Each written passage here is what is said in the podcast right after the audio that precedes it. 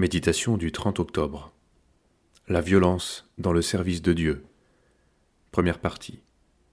Lire Luc chapitre 20, versets 9 à 19. Jésus se mit ensuite à dire au peuple cette parabole. Un homme planta une vigne, la loua à des vignerons, et quitta le pays pour un temps assez long. Le maître de la vigne dit Que ferai-je? J'enverrai mon fils bien-aimé peut-être le respecteront-ils.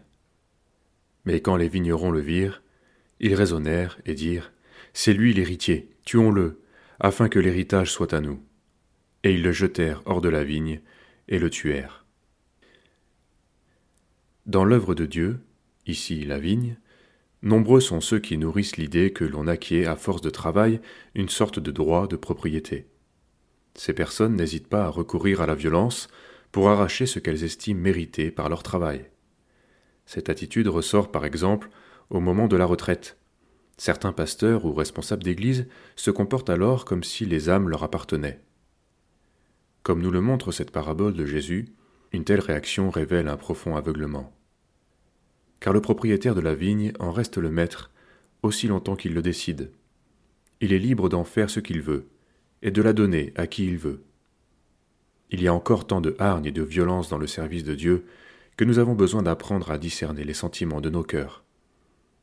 Contrairement à ce que nous pensons, nos réactions ne manifestent pas seulement une frustration passagère liée aux maladresses de nos amis, mais bien une révolte de fond contre la manière dont le Seigneur agit. Il y a en germe le meurtre même du Fils. Nous le chassons de notre cœur, rempli qu'il est de nos projets, de notre ambition. Les intérêts que nous mettons dans l'œuvre, la volonté de puissance, l'obsession d'écarter ce qui gêne, tout cela revient à vouloir piller les biens du royaume, à vouloir prendre ce que le Seigneur ne nous a pas donné. C'est une attitude qui manifeste l'esprit du pharisien. On a mis sa tombe parmi les méchants, son sépulcre avec le riche, quoiqu'il n'ait pas commis de violence, et qu'il n'y ait pas eu de fraude dans sa bouche. C'est pourquoi je lui donnerai beaucoup d'hommes en partage, et il partagera le butin, avec les puissants. Ésaïe 53, versets 9 à 12. Il existe un brisement nécessaire dans l'œuvre de Dieu, afin que notre fruit soit porté avec douceur. Il n'y a rien à arracher, ni rien à retenir, juste accepter avec reconnaissance ce qui nous est donné.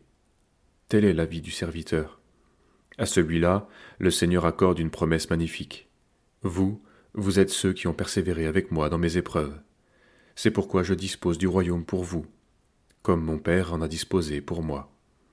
Luc 22, versets 28 et 29.